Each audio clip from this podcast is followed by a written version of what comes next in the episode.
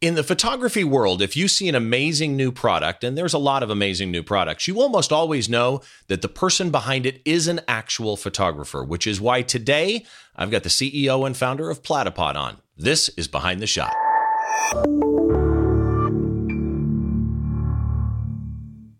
Hi, welcome once again to Behind the Shot, the podcast where we try and get inside the mind of great photographers by taking a closer look behind one of their shots from conception to completion and all the stories and challenges that happen in between. I'm Steve Brazel. It's nice for you to join me today. A couple things I want to touch on before we get into some housekeeping stuff, before we get to my guest today. First of all, back on the episode from December 6th with Carl-Erik Vasslåg, I started a contest in conjunction with Red River Paper.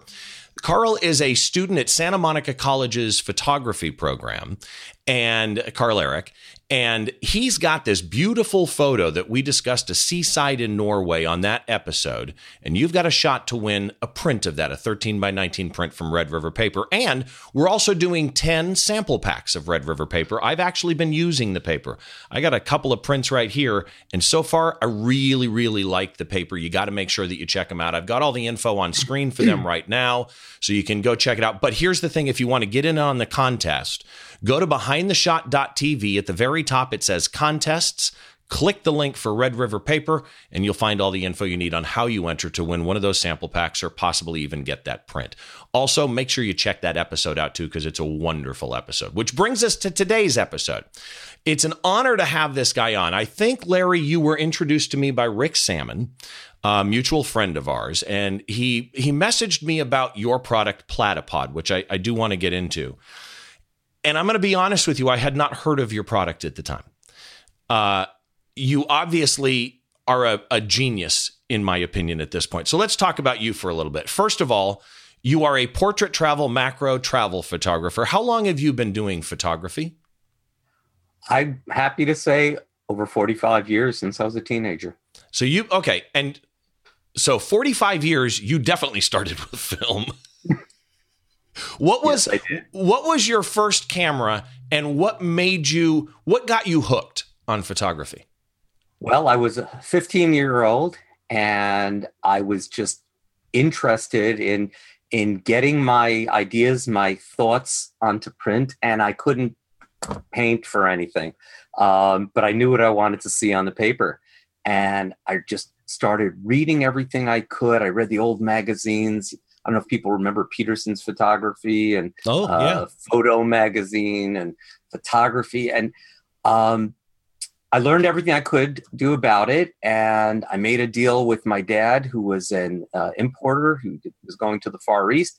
And we decided, I remember trying to decide, should I get a Nikkormat or should I get a Konica? And those were like two really popular beginners cameras in the days. I went for the Konica, much to my dismay, because I would have had a nice Which one? Do you remember?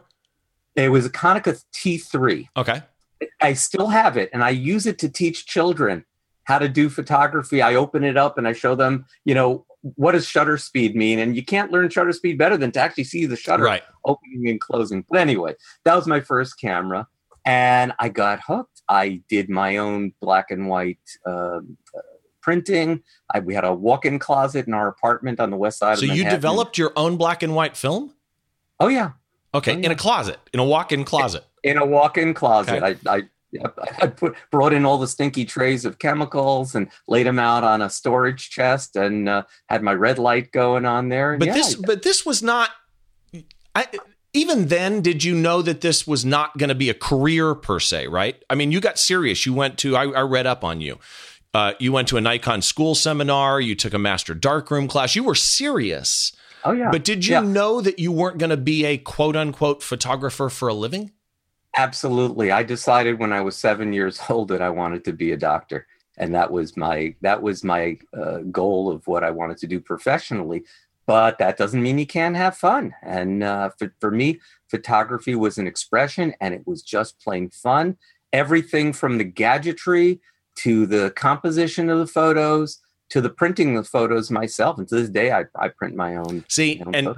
And I want to touch on being a pediatrician here in a second, but you're the second doctor. My dentist is also a very, very radically serious photographer. Sure. And I look back at my life and I just can't help but think, because I'm a geek by heart, I'm a network engineer by trade. If I had understood when I was a kid, that's why what you said about opening the camera and showing kids really strikes a chord with me. If I had known when I was a kid what geekery there is behind photography, I would have gotten into it at 3. Oh, if you like toys, hey, there's a lot of toys to play with here. Very definitely. So you are a practicing pediatrician. Yes, and in fact, you practice yourself. You have 6 kids with your wife, Mina. Correct. And you head an office. Where is it? New Jersey? East Brunswick, New Jersey. Sure. Okay. We have a busy practice. A 5-person practice. And here's what I love. Yep. You use your office hallways and your 10 exam rooms as your gallery. That's correct. I've got between, I think, 40 and 50 full-size pictures, 16 by 20 or larger pictures just posted in the different rooms, different themes. It helps me, by the way, we have 10 exam rooms, and it helps me know which room I'm in by looking at the themes. You theme the pictures? I do. So we have some nature, landscape. We've got some flower close-up pictures in another room. Acadia National Park in another room. I was just there. Isn't it amazing? I was just in Acadia National Park in Maine, Bar Harbor, Maine. We went to see Vermont. We'd never been in northern New England. And I have to say, wow. Acadia's amazing. Oh, it's just beautiful. So you're a Nikon shooter. You shoot a D800. And if I'm not mistaken, you shoot Tamron glass, correct? I do both. I do my favorite lenses are, I have a Nikon 14 to 24, which is an unbelievable lens. The contrast, the sharpness on that lens is almost unparalleled. And I also have an older Nikon 70 to 200 VR2 lens, not the N, it's the generation before that. But I also do a lot of Tamron glass. I have to say my 24 to 70 is a Tamron. I just bought a 35 millimeter Tamron SP lens. And oh my God, that is one of the sharpest wide angle lenses. I use that now for family portraiture. Amazing. I need to try them. I've got a Sigma. I have a Sigma 15 millimeter that I like, 2.8. I need to try some Tamron glass. So let's get into, since we're talking gear, I need to touch on before we get into your photo. And I promise to the viewers, I have an audio version and a video version of this show, and to the viewers, I will get into the photo, I promise, but I need to touch on Platypod because I had not seen a Platypod when Rick Salmon said, oh, you need to connect with my buddy Larry. Okay. And I had heard of it, and I had a lot of questions in my head. And I'd heard of it from Rick, and I'd heard of it from Photo Joseph, and I'd seen Hilmar Smith, who's been on the show. In fact, all these people have been on the show. Scott Kelby mentioned it. And then right about the time Rick told me about you, Scott Kelby posted one of the first behind-the-scenes shots. He was in a church or something in Europe where you would never set up a tripod. And he took a phone shot of his camera on a Platypod Ultra. I think it was an Ultra. It might have been a Max. And I went, wait a minute. What the heck? That's genius. So there's 2 of them sitting next to me along with the accessory kit here, both sizes. And I've got to say, well, let's start here. Tell me the story of Platypod. How did you end up creating Platypod? As a preface, I have to say I'm no genius, and this concept is nothing genius. The only big question is, why didn't anybody do this before? But isn't that kind of the genius of it, that no one thought of it? And when I saw it, that's the thing I had. When I first saw this, I literally, it was one of those, palm to the forehead moments of, how did nobody get this? So how'd you make this thing? What made you make this thing? Very simple, very simple. I've been shooting for a long, long time, and I have gone through so many mini tripods trying to get the system working out. The problem for me was always that a small tripod either didn't hold the weight. And, we used heavy DSLRs, heavy lenses, didn't hold the weight, or it just took up too much space in my camera bag. And because, you could do a lot of things just with a bean bag, but you need a sizable one to be able to set a little bit of angulation on it. So the story goes, that's the preface. The story goes that my wife and I went on a trip to the West, and we went to Bryce Canyon. We hiked 1,000 feet down and 1,000 feet up, dragging along my travel tripod, a Manfrotto tripod. It was a great tripod, but you know what? Going up 1,000 feet, and I'm not as young as I used to be.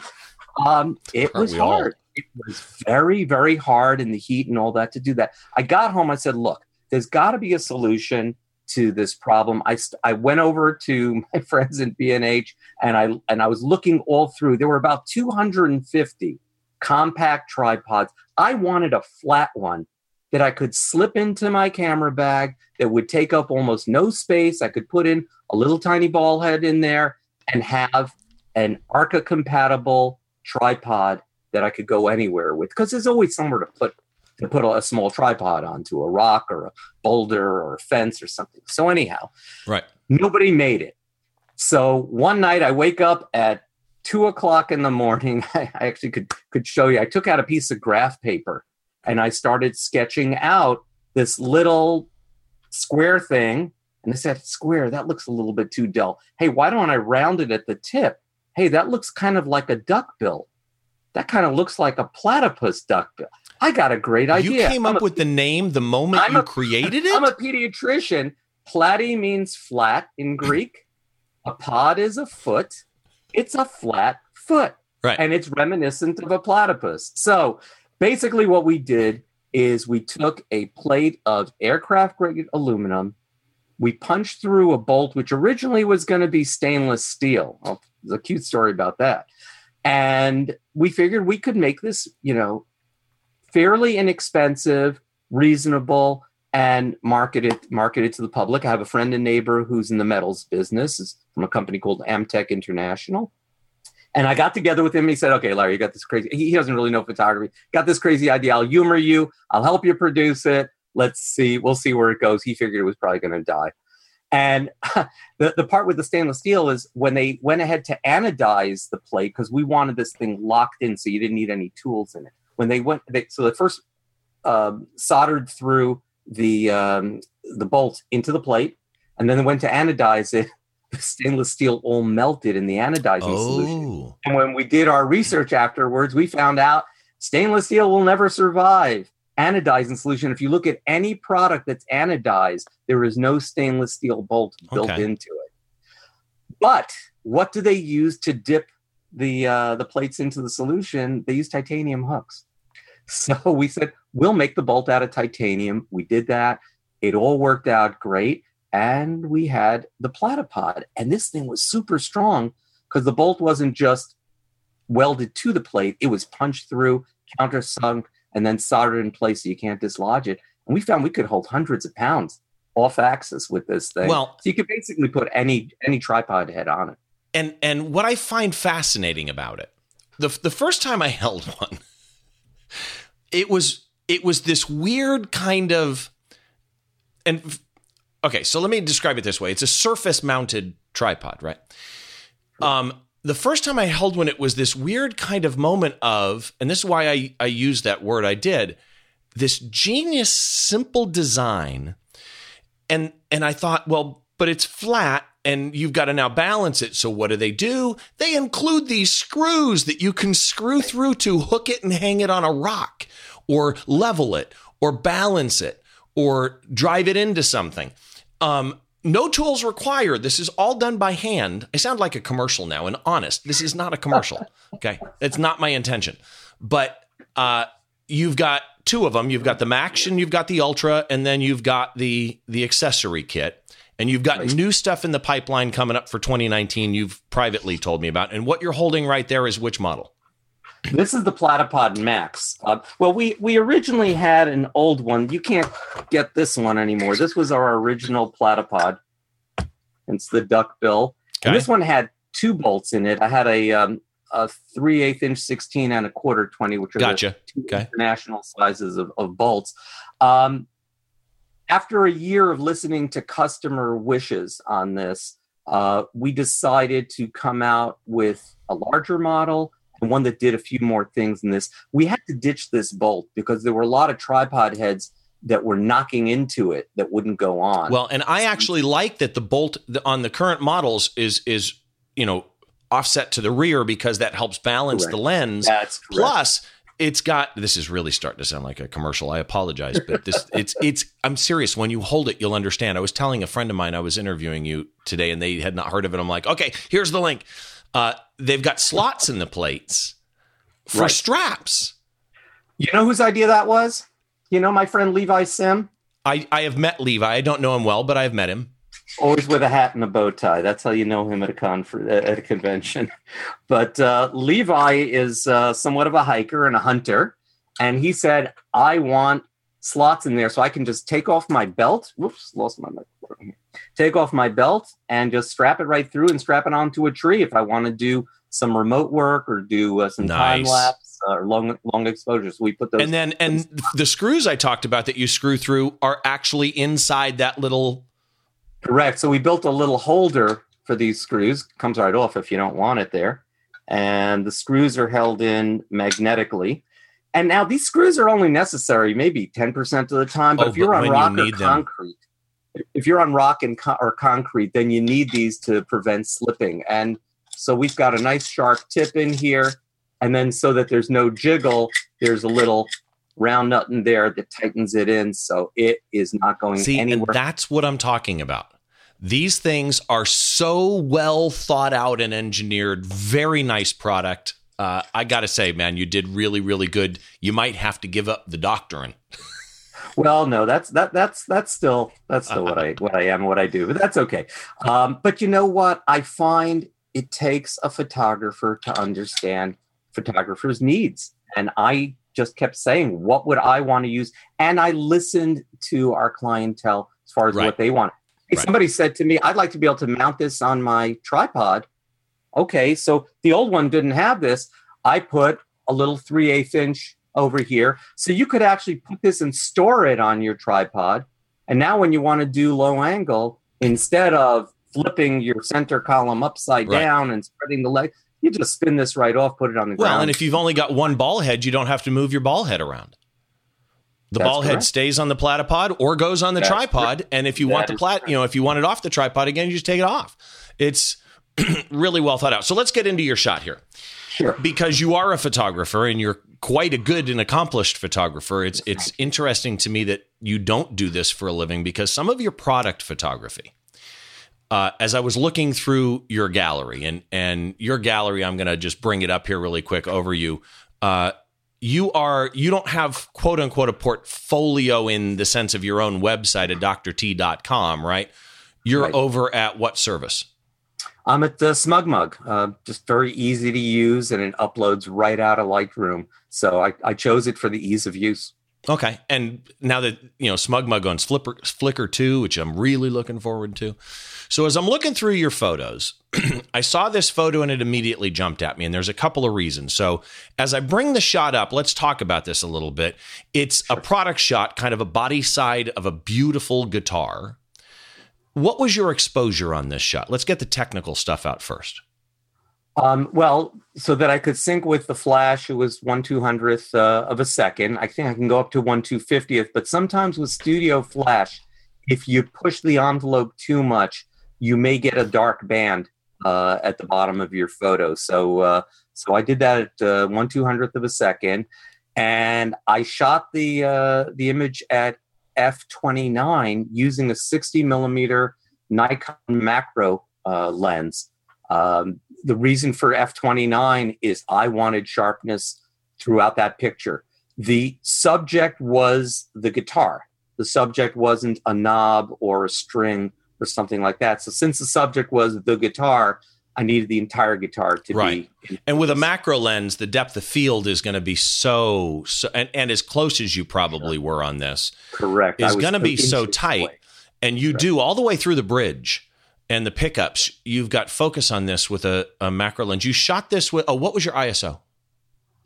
ISO I kept at the minimum at M1, ISO 100. There's something people don't understand about ISO or ISO, some people would say. And that is, it doesn't just give you greater brightness, more light. What it gives you is greater dynamic range too, and less grain. people don't understand that concept of dynamic range well. And if you want to understand dynamic range, a book I highly recommend everybody should read. Ansel Adams, The Negative. And in this book, he discusses the zone system, the nine zone system, going from stark white with no detail to absolute black with no detail, and how photography, how photographs should encompass these zones and use them. But the zones explain dynamic range. And with good dynamic range, you want to see detail in the dark areas and detail in your highlights, details in the shadows, details in the highlights. A low ISO gives you greater dynamic range, more stops that you won't achieve once you go higher. Okay. So, and let me get this out there too while I'm thinking about it. I know that you shot this with, I think I looked it up in the EXIF data, or you sent me a screenshot of it. That's right. The D200, right? Yes. Okay. So first question comes to mind is, do you play guitar? I don't. It's my son's guitar. Okay. It's actually not a very expensive guitar. It's an old Carlo Rebelli semi-acoustic that he picked up at Sam Ash, and he learned how to play guitar. And this son of mine, Aryeh, is very, very good. In fact, he had a jam session a few months ago with Rick Salmon. Oh. And, Rick is quite an accomplished guitarist himself. And my son was teaching him chord progressions in the lesson. And he had a great time with them. Were you using a tripod or a platypod for this shot, or was this handheld? This was on a tripod. This was already years before the platypod existed or anything like it. But yeah, you know what? People go, oh, I can handheld this and I can handhold that. And yes, you can. And you can put it up on Instagram and it's going to look fine. But when you want to blow something up to a 16 by 20 or greater, you want every bit of rock stability that you can get. So, when sharpness is critical, you want some type of a tripod support. Yeah, exactly. And here's the things in the EXIF data that made me wonder. It shows you were on manual white balance. So you manually set the white balance for this. Correct. Smart. You know what I use for that. But it also shows that your metering was matrix. Did you ignore the metering and you just did it to your own taste, or were you watching the metering, and why weren't you in a spot metering? I didn't use the camera meter at all. I'm using studio strobe flash. And to regulate the exposure, I use a Sekonic flash meter, which automatically fires off the studio strobe, and I set my strobes and my exposure by that meter. I'm able to actually dial in the exposure at the flash. I have about 6 stops plus or minus on. Makes sense. So focus point wise, single focus point? You want, single focus point. You want to focus about a third of the way into the image. So and, where would you, do you have any recollection where your focus point might have been on this shot? I would have chosen about a third of the way in, one of the lower strings to focus on. And that would give me the maximum depth of field from beginning to end, because usually your focus point should be about a third of the way into the as though you're shooting a landscape, really. I mean, correct. And then you play around with your f-stop until you see that you've got the full depth of field. You do some test shots until you see that you've got the full depth of field. So here's the thing. Here's what makes this shot to me. I mean, the number of things that make this shot to me, because again, product photography is not an easy thing for a number of reasons that you get right in this shot. First of all, you chose the right angle, right? You can see each individual string. There's space between. Had you gone lower, they would have touched each other. Had you gone higher, it just would not have had the depth impact. So you're at literally the perfect angle for this. But I also see the golden spiral in this shot. So when you're cropping, there's different overlays that you can do. There's the rule of thirds, there's the golden spiral, and a bunch of other compositional overlays that you can either use in your head or in software. I see the golden spiral in this. When you were shooting this, what was in your head that got you Do you understand what I mean? What were you thinking that got you to this angle? Not only angle high to low, but most people would have lined up with the pickups. The fact that you went to the left of the pickups and left of the knobs gave you the back of the pickups, which again increased depth. You made right choices here.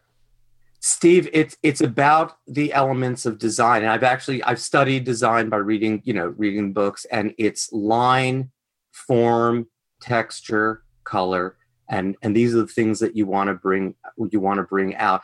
By the way, I didn't just go up and snap this picture. I spent about 2 hours with that guitar and playing with the light and playing with the angles. There were two things I wanted to bring out. First of all, if you look through a lot of my pictures, I love using diagonals, because diagonals imply motion and action and dynamics.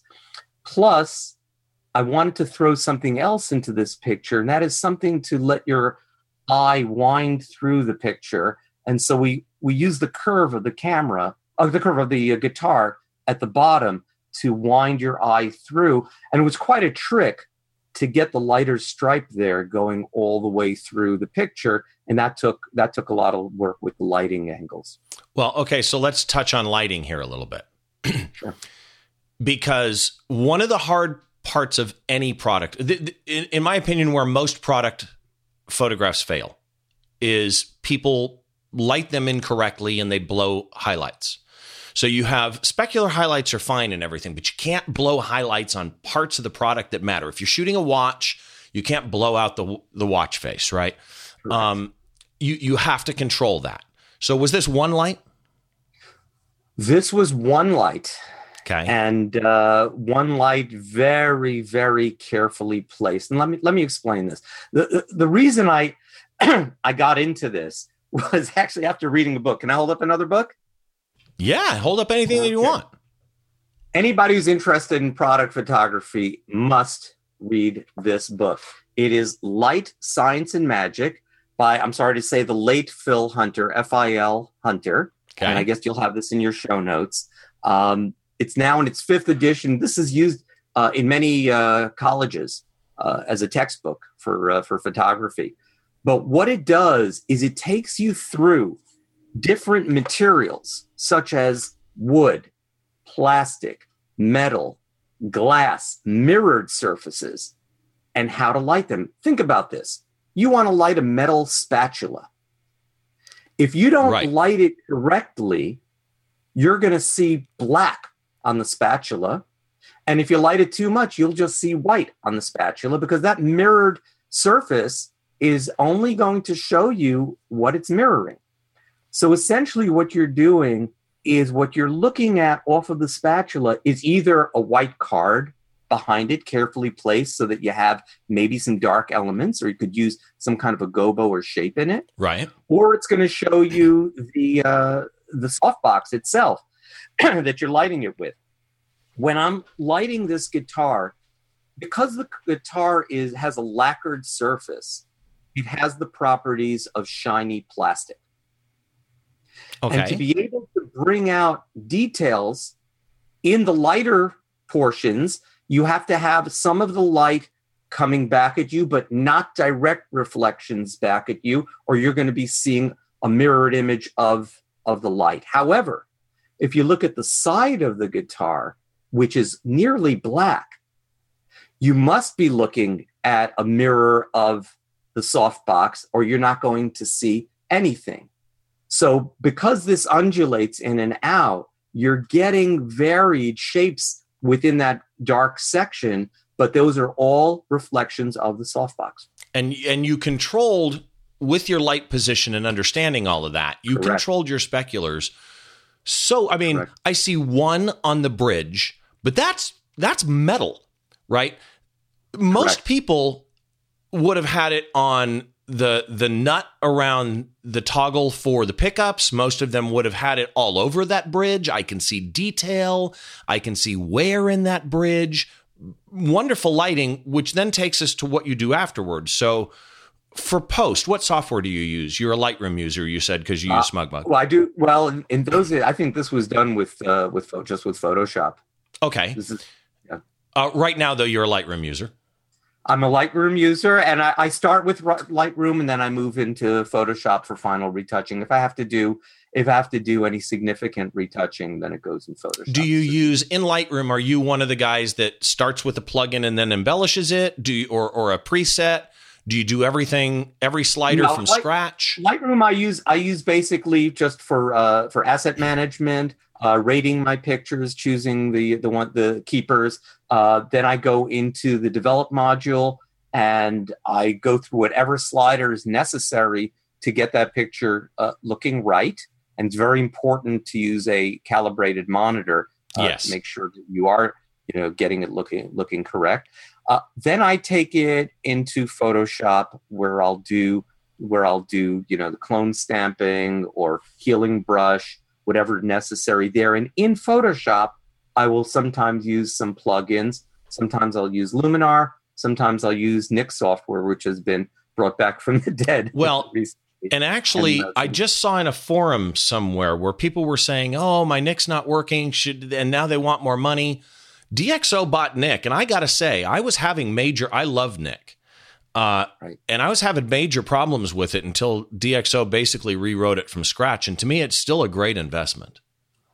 Correct. I mean, their pro contrast filter is unequaled by anything else in the industry. When you want to bring up the shadows a little bit and not have it look artificial, that pro contrast filter is unbelievable. In the old days, we used to do something called LAB processing, where you would put something into lab mode and then you could play around with it from there. This is just one slider and you get it. Well, and it's funny, you're the only other person who's ever mentioned the one filter I love. I will dial an image in and love it. And then I'll go, before I post it, let's just see. And I take it into Photoshop and I'll pull it up in Color Effects Pro is where Pro Contrast is. And I'll do Pro Contrast and suddenly realize, man, was I wrong? That image had way more it could go. Plus, it's got a color correction slider in it as opposed to the contrast only. Correct. I love that filter. And one good tip just in general, for your viewers to know is that when you want to make an adjustment on something, just like you just stated, push that slider past the limit. Yeah. Where it looks bad. Oh, yeah. And come back to where it just looks nice. And that's where you belong. Okay. Yeah, that's true. You'll always, it's like for the golfers out there, you never want your ball to stop before the hole. If you're going to miss, you still want it to go a little past the hole. So go a little past and see what happens. And then you can always dial it back. So what is, with your years of experience, what is your one tip when you have a new photographer, you're opening that mechanical camera, you're showing people photography and how it works. You get somebody come in, they bring their child to you for medical care and you're talking to them and they go, by the way, I see all these pictures. I'm just getting started. What's your one tip? Well, I tell you, I do this all the time with adolescents, and I've actually helped some adolescents. One of them is actually now a photojournalist. She took it all the way. But the one tip, and I don't have that book in front of me, is read one book. If you had to read one book, it's Learning to See Creatively by Bryan Peterson. I think it's inexpensive. It's about, $20 or so. But Bryan teaches you how to look at things. Before you get to play around with the camera, you need to know how to see. You need to know how to go and look at a mailbox and say, okay, everybody else sees this mailbox. How can I make it look different? How can I see it in a different way where somebody will look at that image and go, wow, you just did that with a mailbox? Yeah. That to me is the essence of photography, is taking the ordinary and making it look extraordinary. Through capturing light and understanding light and shadow. And understanding compositional techniques like you discussed earlier with understanding flow and relationships. Really good tips. So Platypod, it's not only available in the U.S., it's available in Canada. I'm reading here. Canada, England, Japan, and Germany. Correct. Right? And they can get them all through the website, which I've put up throughout this show, which is platypod.com. But you've got, I'm not asking you to spoil it, but you do have some really cool stuff coming up in the future, right? I I do have some really cool stuff coming up in the future. We are going to revolutionize the camera support industry. I hope we already have with the Platypod itself. The next piece we're coming up with is, I think, going to be awesome. We've spent 3 years research on it. We will have spent, I would say, somewhere in the order of $200,000 developing it. And when it comes out on Kickstarter next year, I think it's going to just bowl people over. We've showed it to some pros already, and I think it'll be amazing. Yeah, and I just got to say, as a photographer, there, you know, I said in the intro, in photography, we see these new products in our space all the time. And sometimes it's like, oh, that's cool. Sometimes it's wow. Then you get it in your hands, right? The real test. And you go, yeah, it was much cooler on a website. But now and then you get a photographer that just sees something that everybody missed. And usually the best ones are like this, where it's like, there's 100 people that should have realized this needed to be done that didn't, right? And somebody sees it and makes it. And I'm not blowing air at you. Really, honestly, you've got a really neat product, really well done. Thank you very much. I have to give credit to one person, a classic photographer, Irving Penn. If you Google Irving Penn Platypod, you will find an article coming up. You know, recently there was a traveling photography show showing Irving Penn's pictures. He used to do this amazing portraiture work. Sometimes in third world countries, he'd set up a background and just bring people in and start taking portrait photos of them. But Irving Penn actually machined a big round steel plate and put a few giant bolts in it and put his Rolleiflex twin lens camera on it. It was the first Platypod, but he never marketed it and never mass produced it. But that was in the museum, and in this article, if you pull that up, you'll find a picture of Irving Penn's version of the Platypod. So, for everybody that gets a gift card for Christmas, this show is going to air right after the New Year. So this is going to be my first show of 2019. And if you've got gift cards and you're looking for something to get, I can't stress it enough. I've got them sitting right here next to me. Nobody can see my hand. They're sitting right there next to me, and I just got to say, Larry, beautiful job. So there we go. Now we got it on camera. So Dr. T, Larry Tiefenbrunn, I'm going to get your name smooth where I can say it quickly. Tiefenbrunn, thank you so much for being on the show, man. I can't say thanks enough. You're so welcome. And it's, again, such an honor to be here. And if I can leave with one last tip. You can leave with anything you want. One last tip. This works best when you just leave it in your camera bag all the time with a small tripod head sitting in the corner. You're not going to use it for every picture, just your best ones. And it'll be there when you didn't think you needed a tripod, because that's why I made it. That's Do me a favor. Grab that thing again, because there's something I want to mention that I think is also cool. So if you look at the top of that thing, it's got a big hole in the opening. And you stick a carabiner in there and you hang that on the outside of your backpack and just leave your ball head on it, right? That's correct. So when you're just doing a day hike and you're in Southern California and you're hiking up to see the Hollywood sign or something, you put a carabiner on that thing and you are done. You've got everything you need. And here's the other thing. I don't care if you're doing iPhone photography, right? There are ball heads that have iPhone attachments or mobile phone. You know, okay, you have a Samsung, whatever. Guess how I use my iPhone. Oh, my God. There you go, Steve. Right there. There you go. Because that's the first thing I thought of was this is the perfect thing. If you're like me, I went to France last year, and when I went to Vermont and Maine, I said to myself, you know what? I'm not going to take my full camera. I'm not going to be that guy. I'm just going to take my phone. Boom. Which attachment do you have on that for your phone?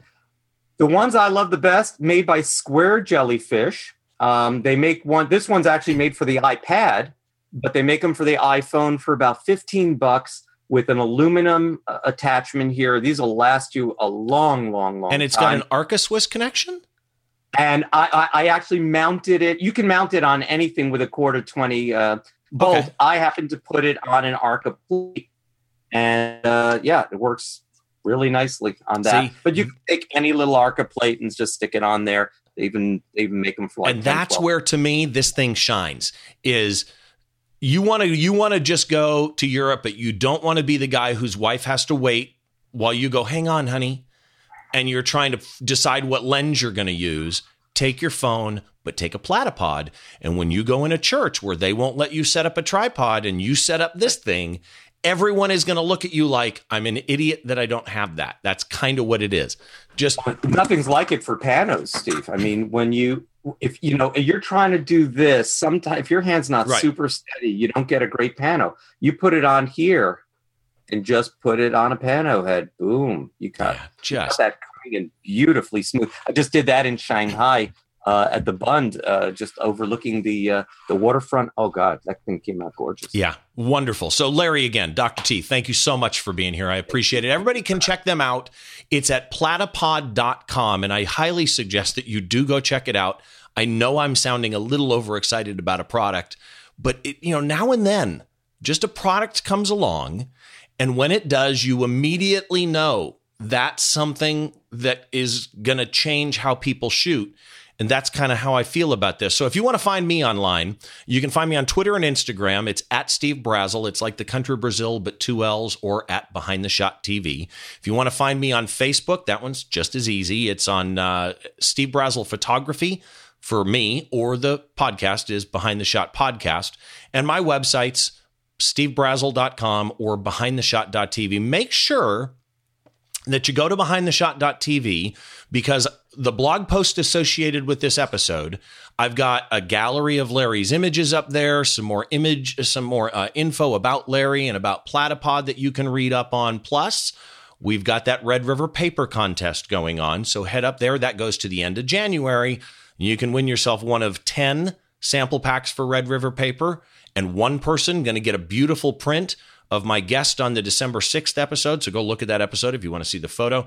Carl-Erik Vasslåg, beautiful shot, seaside in Norway. Someone's going to win that from Red River Paper, 13x19 custom print. So to everybody, thanks very much. My name is Steve Brazel, your host. This is the podcast where we try and get inside the mind of great photographers by taking a closer look behind one of their shots. We'll see you next time.